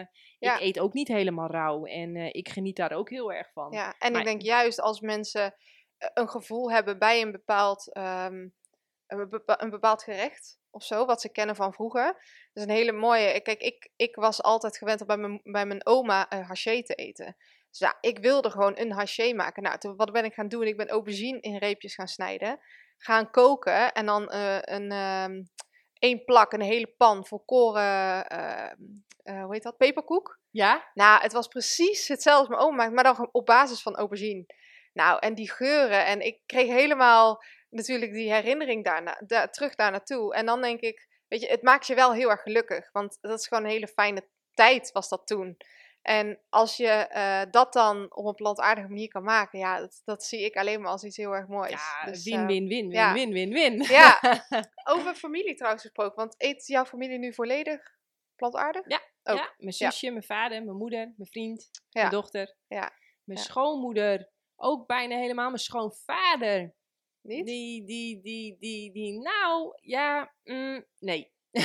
Nee, nee. nee. Maar en hoe, hoe is dat voor jou? Hoe ga je daar mee om? Oh, dat is natuurlijk. Uh, iedereen mag zelf weten wat hij eet. Dat doe ik ook zelf. Ja. En uh, ik weet nog wel helemaal back in the days. Dan dacht ik wel eens: jongens, jongens, jongens. Ik zit hier met alleen maar hoger opgeleide mensen. En ze vreet en ze vreet en ze doen maar. Dan dacht ik wel eens echt, dan zat ik echt wel eens hoofdschuddend zo van, waar zijn jullie in godsnaam mee bezig? Maar ja, tegenwoordig, het interesseert me eigenlijk heel, ja, ik, ik weet niet wat dat is. Ik weet dat, wat, niet wat dat is, maar kijk, ehm, ja, ik vergelijk dat altijd met natuurkunde. Als ik ga drukken, gaat de tegenpartij eigenlijk terugdrukken. Als ik gewoon doe wat ik zelf wil en ik stap uit dat verzet en ik stap uit die strijd, dan ontstaat er ruimte, dan ontstaat er bewegingsvrijheid. En dan zul je zien dat mensen zelfs wel naar je toe komen. Dus ja, ik zeg altijd ook, de grootste vijand van de veganist is eigenlijk de veganist zelf. Ja. Doe gewoon lekker je ding. Wees een stralend en vrolijk en gezond voorbeeld. Wees een lopend uithangbord. Doe waar jij vrolijk van wordt. Uh, kook lekker voor andere mensen. Verleid ze met je geuren, smaken en andere lekkere gerechten. En uh, let it go, let it go. Als ik zie waar ik zelf vandaan kom en hoeveel hompen, dierlijke producten ik allemaal achterover heb gedrukt. Ja, ik kan ook veranderen. En als ik zie waar ik nu sta, dan betekent dus dat een ander ook kan veranderen. Maar geef hem zijn tijd. Ik bedoel, ga niet aan iemand trekken. En, uh, of, ja. Nee, en, en dat is ook, hè, want ik merk nu dus de laatste paar, nou ja, vooral de laatste weken, in ieder geval voor mijn gevoel, zijn er best wel veel online ook discussies. Want wij zitten natuurlijk allebei ook op social media.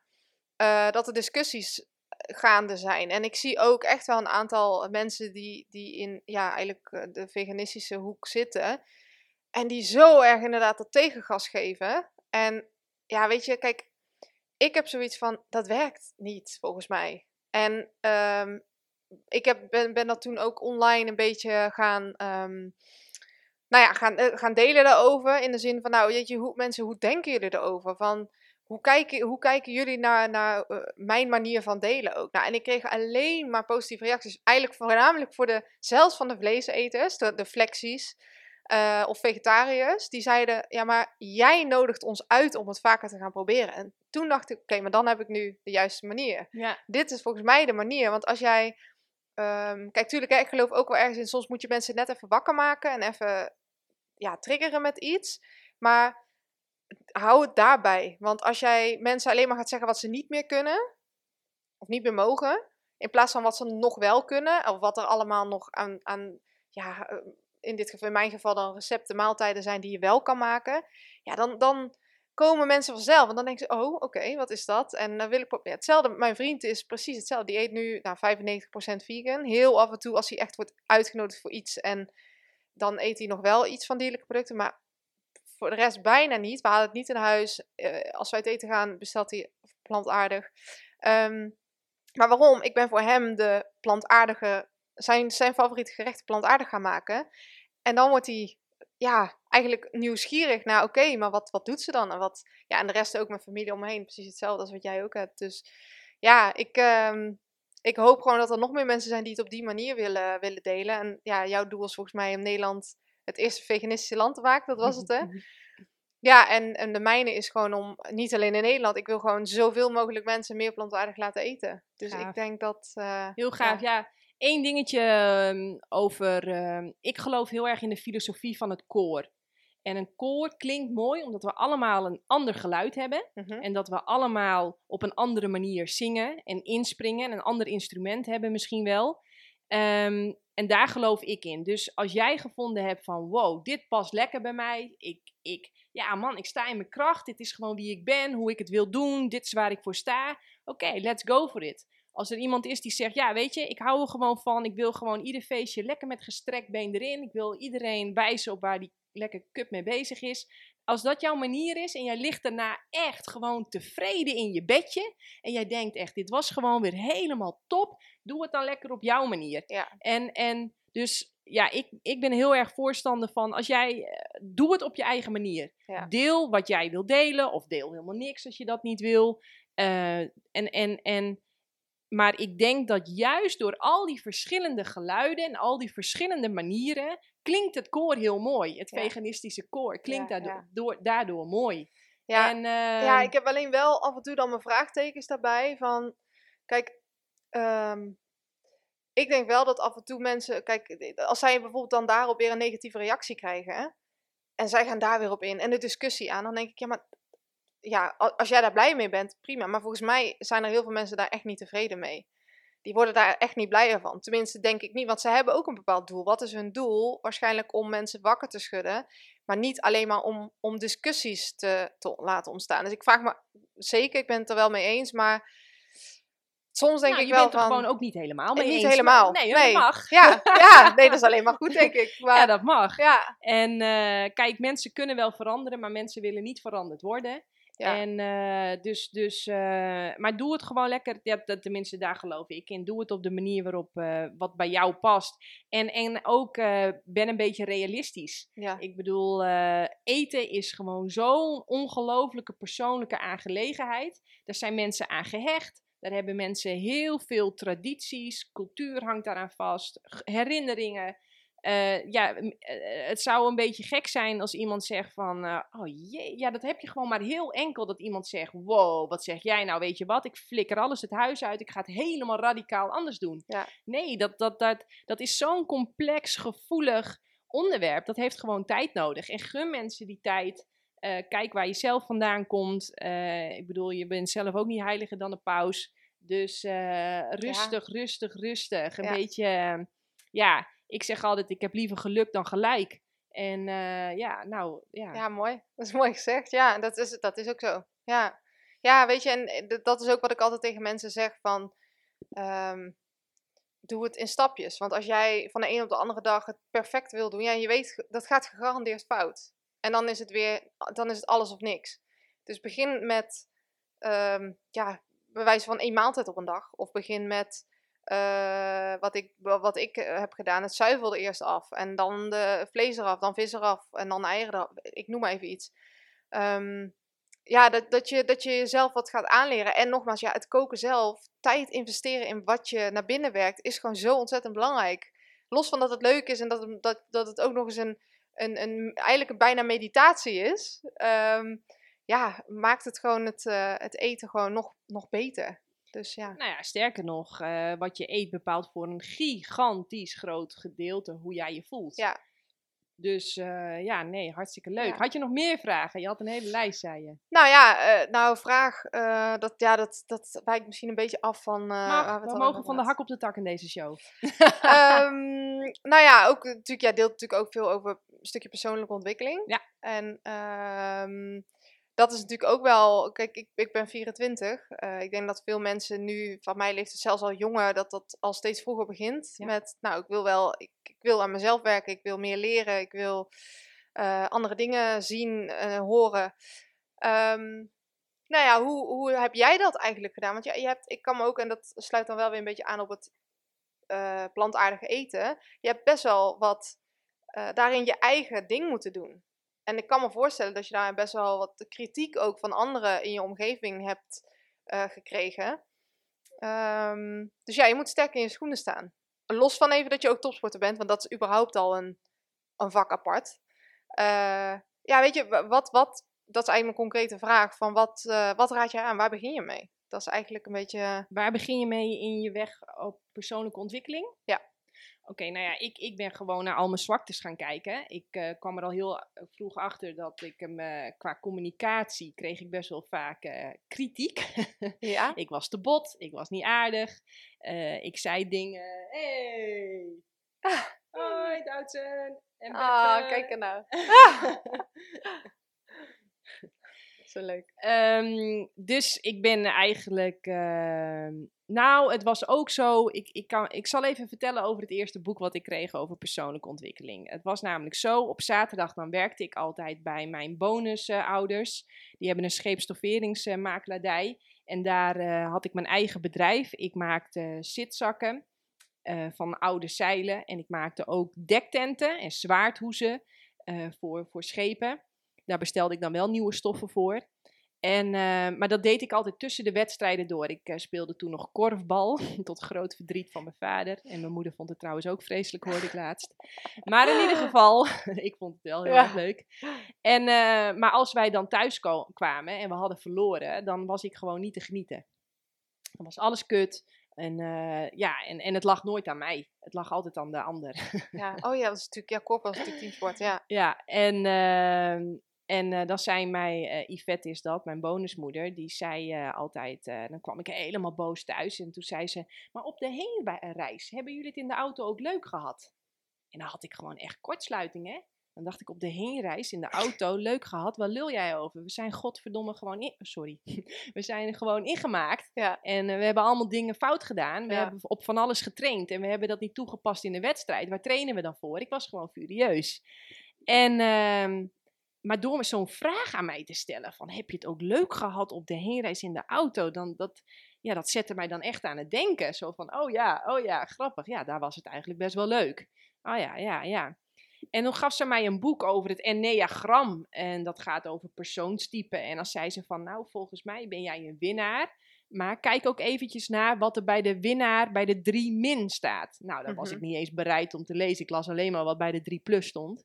Maar ja, op een gegeven moment dacht ik, ja, ja, ja, er staan ook wel dingen bij de 3 min inderdaad. En dat daar heb ik zelf ook last van. En wat dus was laat dat? ik, hè? Wat was dat? Nou, gewoon dat het winnen ten koste van alles. Ja. Dat het alleen maar Ja. om dat winnen ging. Dat het niet om de reis ging, maar alleen maar om het resultaat.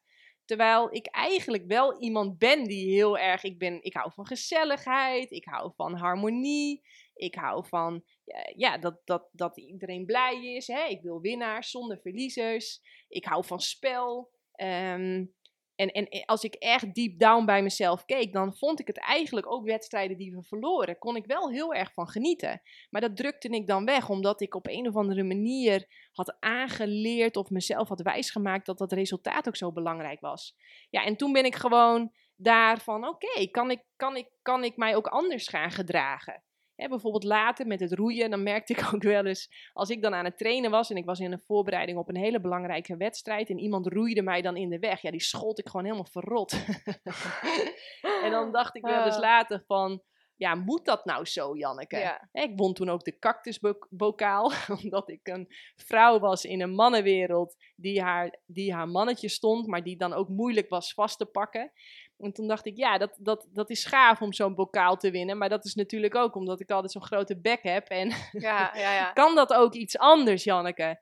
Ja, dus dan, omdat ik ja, eigenlijk, eigenlijk een zacht gekookt eitje ben. En dus, ja, dan ging ik me daarin ontwikkelen. Ehm, wat ook een belangrijke trigger voor me is geweest, bijvoorbeeld toen het uitging met mijn vorige vriendje.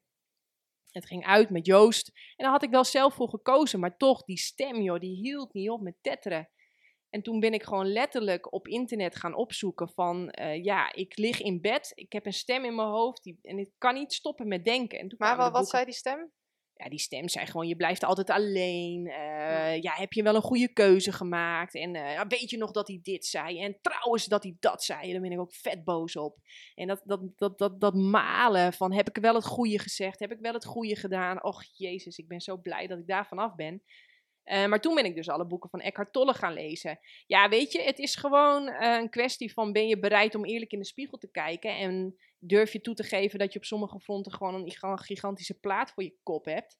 En eh, ja, wil je leren, wil je ontwikkelen, wil je, wil je, ja, ik ben, wat ik zeg, een, een zacht, nou, noem een zacht gekookt eitje, maar ik hou gewoon, ehm, ja, ik, ik, ik, ik ben wel bereid om naar mijn zwaktes te kijken en te kijken van, kan ik dingen slimmer doen? Kan ik, kan ik, hè, maar ook met betrekking tot communicatie. Ik ben toen al die boeken over geweldloze communicatie gaan Mhm. lezen. En Effect bijvoorbeeld van eh, Olaf eh, Kof, Kos, god ik ben zijn naam zelfs kwijt. En de boeken van eh, Rosenberg, Marshall B. Rosenberg, ja zeg ik het goed, geweldloze communicatie. Ja, trainingen volgen, cursussen volgen. Ja, ik ben gewoon ontzettend nieuwsgierig. En, en wat ik ook heel leuk vond, al dat geïnvesteerd in mezelf, dat betaalde zich zo ongelooflijk Ja. driedubbel dik terug. Eh, ik had daar echt profijt van. Hetzelfde als met voeding natuurlijk. Oh, ja, hetzelfde als met voeding. En eh, ja, dus ik was 15, toen deed ik mijn eerste chakra-cursus al. En leerde ik Oh, over, die, eh, Ja. over die energiestromen in het lichaam. En ach ja, zo is dat een beetje, beetje gelopen. En ik ben heel erg beloond voor die inzet. Ja. Ik heb daar direct profijt van. Ja, dus je zegt En, eigenlijk gewoon, ga naar je zwaktes kijken. Of weet je, naar bepaalde pijnpunten en ga daar... Kijk mee waar het in je leven Ja. schuurt. Kijk Ja. eh, waar je, wat voor patronen je hebt en waar je maar niet uitkomt. Ja. Eh, kijk naar, ehm, ja, eh, stel jezelf gewoon de vraag van, ja, wat vind ik eigenlijk het ergste nu hier? Wat, wat, wat, wat, wat, wat vind ik hier heel erg aan? En dan ja, ga je wel ja, kijken wat er gebeurt. Maar misschien is dat ook wel helemaal voor niemand, niet iedereen weggelegd. Ik weet niet. Ik Ja. vond dat gewoon fascinerend. En ik heb denk ik ook het geluk gehad dat mijn omgeving mij wel heeft gepusht van uh, kijk eens even in de spiegel, jij met je grote bek altijd. Maar ja, dat, daar zeg je nu wel iets moois. Hè? Ik denk juist ook wel dat uh, een omgeving, zeker met familie, ouders, uh, daar kan ook heel veel zitten natuurlijk. Van waarom jij nu bepaalde dingen doet, zegt, vindt. Um, ja, ik denk dat daar nog ook heel veel zit. Van, volgens mij had ik dat ook een keer bij een van de podcasts geluisterd of gehoord van jou. Dat uh, ook een stuk naar je moeder toe of zo, dat was ook iets wat jij, ja, wat voor jou wel heel veel ook, waardoor jij dingen kon loslaten. Nadat je dat eigenlijk een beetje hebt, uh, ja, hoe moet ik het zeggen? Onderzocht, ja, dat is het juiste woord. Nou, ik kwam erachter, uh, ja, ik weet niet, weer zelfbewustzijn. Dus ik, ik luister ook altijd goed van wat zeg ik nou eigenlijk zelf. en ik kwam er op een gegeven moment achter dat, uh, ja, ik zei tegen Mitchell van stel je voor mijn moeder die komt morgen onder de auto en we moeten haar begraven. Ik zeg, ja, dan weet ik eigenlijk niet wat we nou op haar crematie, wat ik daar nou over moet zeggen. Terwijl ik kon wel zien van het is echt een hele leuke vrouw. Maar toen dacht ik, ja Janneke, dat is echt niet normaal. Hè? Als jij wel kunt zien dat je een hele leuke moeder hebt, maar je, je weet, je hebt altijd je woordje klaar, maar je weet niet wat je dan op haar crematie zou moeten zeggen, dan moet je echt wel even achter je oren krabben. En dan is er werk aan de winkel. Nou ja, dat heb ik gedaan op heel veel verschillende manieren. Maar ik ontdekte bijvoorbeeld ook, hè, mijn pa die had dan heel veel rugpijn. Ik kreeg op een gegeven moment ook rugpijn. Nou, toen was ik direct op scherp. Ik dacht, ja, ik ga niet het patroon van mijn vader herhalen. Ja, ja, Dus uh, ik moet hier direct mee aan de slag. Oké, wat wil die rugpijn mij vertellen? Hoe moet ik dat oplossen? Hoe moet ik dat aanpakken? Wat heeft hij allemaal gedaan wat niet werkt? Daar kan ik dus bij vandaan blijven. En, en ja, zo daar actief mee bezig gaan. En uh, wat natuurlijk super belangrijk is, is uh, kappen met scrollen, met televisie kijken, met allemaal bullshit ja, ik heb wel heel veel, heel veel uren geconcentreerd gestudeerd. Ja, ja, ja. Ja, nou ja, mooi. mooi. Maar is dit antwoord op je vraag? Ja, zeker. Ja, ja, ik was gewoon heel erg benieuwd van, uh, ja, wat, wat heb jij daarin gedaan? Ik, ik merk uh, zeker ook dat stukje familie ben ik ook nu meer aan het, uh, aan het onderzoeken. Um, ook patronen waar ik, tegen, waar, ik nu nog steeds tegenaan loop. En ik geloof er echt in dat hoe oud je ook bent, je loopt altijd wel ergens tegenaan. Je blijft altijd leren. Um, maar gewoon ja, ik was, ik was vooral heel benieuwd van hoe doe jij dat? Want ik zie altijd zo'n sterke Janneke. En ja, inderdaad, je weet zo goed wat je, wat je wil zeggen. Dus ik was gewoon benieuwd van nou, waar zit dan net even dat... Ja, ik, heb, uh, ik heb al mijn triggers eigenlijk aangegrepen. Ja. Dus uh, hè, ik werd, uh, ik, ik was toen ik, goh, hoe oud was ik toen? Nou, 15, toen begonnen echt mijn fysieke klachten. Ja, ik, ik, ik, had me als slachtoffer op kunnen stellen en kunnen denken van, nou, de, de dokter gaat het wel voor mij fixen. Maar ik had het geluk dat hij het niet voor mij ging fixen. Ja. Dus ja, daar ben ik hem heel erg. Hè. Toen dacht ik echt, wat een klootzak ben jij. Ja. Uh, je helpt me niet, je laat me eigenlijk in mijn eigen soep gaan koken. Maar nu denk ik echt, thank you very much. Want ik moest alles zelf uitzoeken. Ja. En dat is hetzelfde met communicatie. Op school leerde ik er helemaal niks over. Nou, oké, dan ga ik het zelf wel uitzoeken. Hetzelfde met relaties, met financiën. We leren er helemaal niets over, terwijl het super belangrijke dingen zijn. Ja, weet je, dan ga ik het zelf wel uitzoeken. En het leuke is, we zijn zulke fantastische adaptieve wezens. We kunnen echt alles leren. Dus als jij bereid bent om te leren en je bent bereid om op je bek te gaan, uh, dan, is het, dan is echt alles wat je wil is te leren. Ja. Je moet een beetje van de gebaande paden af. En uh, als iets uh, door de verzekering vergoed wordt, dan weet je wel dat je niet op het goede pad bent. je moet echt, echt, echt, ja, dat, terwijl, nou ja, dat valt mij echt op. ja, ja, ja, nou ja, mooi, ja. Daar geloof ik, ik geloof ook zeker in. En ook nogmaals, en dat, dat hebben we net ook al gezegd, het investeren. Van, ja, weet je, dat is, en dat zei ik dus straks ook al, kijk, uh, ik heb, wij hebben het vroeger niet makkelijk gehad door, ja, financiële situaties en Waardoor geld voor mij een heel andere, eh, andere betekenis had. Uh, nu, nu ben ik ouder, nu weet ik dat en besef ik dat.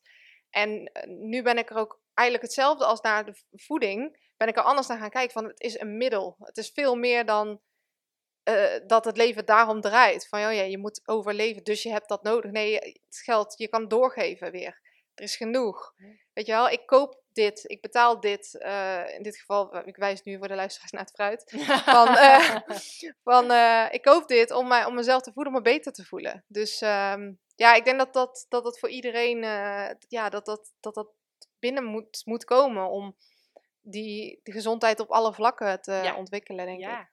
Jij ja. bent net terug van vakantie, toch? Ja, ja. Ben je Kun je het zien? Kun je het zien? Ja, ja zeker. ik ben in Zwitserland, Italië en Frankrijk geweest. Met de en auto. welk boek had je bij je? Ja, die ligt hier onder de eiwitleugen. ja, ik had jouw boek. Ik wist dit, want je had het op social media gedeeld. Ja, dat had ik niet geweten, maar je tagde mij in het bericht. Ja. Wat, wat, wat spreekt jou aan aan dat boek? Um, nou ja, kijk, een stukje over, over voeding, dat, dat, ja, ik moet zeggen, dat heb ik bij jou al zo vaak natuurlijk voorbij zien komen. Het was natuurlijk nog steeds, spreekt me dat heel erg aan. Ik leer daar heel graag over. Uh, maar vooral het stuk rondom het ego. Dat, uh, ja, wat je daar allemaal over schreef van, uh, ik, ik wil niet boven de natuur staan. Ik wil onderdeel zijn van. En toen ik dat las, toen dacht ik echt van, ja, dan boeit het, wat boeit het eigenlijk allemaal dan? Zeg maar? waar, waar maak ik me druk om? In de zin van, wow. Ehm, ik wil, ik wil, eh, precies wat jij altijd zegt, ik wil winnen zonder verliezers. Ik wil niet dat als ik iets doe, dat dat ten koste gaat van iets of iemand anders. Um, en eh, met een zachte oog kijken naar ook mensen omheen. Dat is eigenlijk wat ik voornamelijk, terwijl heel veel over voeding gaat. Um, maar dat is eigenlijk wat ik het meest heb geleerd uit het boek. Ja. En wat, wat, uh, wat brengt je dat? Heel veel rust. Heel veel rust. Want ik laat dingen los. Ik ga niet meer stressen om bepaalde dingen. Um, ja, en, en, en ik merk dat ik nog meer kan geven nu. Dus als ik, ja, vanavond, ik heb een etentje met mijn ouders. Kom mijn eten proeven. Joh, er is meer dan genoeg, weet je wel. Uh, ondanks dat ik, ja, af en toe echt nog steeds uh, kan bekvechten met ze. Maar dan denk ik, ja, weet je, prima. Het is allemaal, ik laat het los en ik doe mijn ding. En ik ben onderdeel van. Ik ben niet uh, dat of zo. Wij, zijn, wij, zijn, wij staan er niet boven. We zijn onderdeel van. Dus ja, dat geeft me gewoon heel veel rust. Ja. Gaaf. Ja. Gaaf. Leuk. Heel leuk om te horen. Eh, hebben we alles gezegd en besproken? Volgens mij wel, wel, toch? Denk het wel, ja. Ik denk het ook. Uh, even checken of ik inderdaad de camera op mijn neus heb. Ja, dat heb ik. Jij daar, heel erg bedankt voor het kijken en luisteren. Vind je dit gaaf? Deel het dan volop op je social media. Uh, je kunt ook naar jannekevandermeulen.nl gaan, daar vind je de knop doneren. Lena, waar kunnen we jouw producten vinden? Uh, sowieso, maar ook mijn social media, gewoon Lena Omrani mijn naam.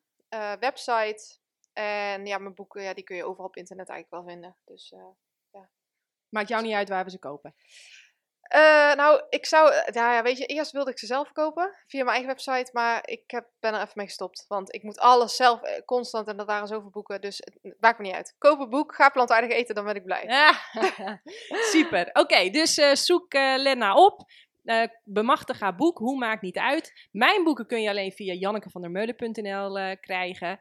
Um, ja, heel erg bedankt. En tot de volgende keer. Doei! Doei! Super! Oh.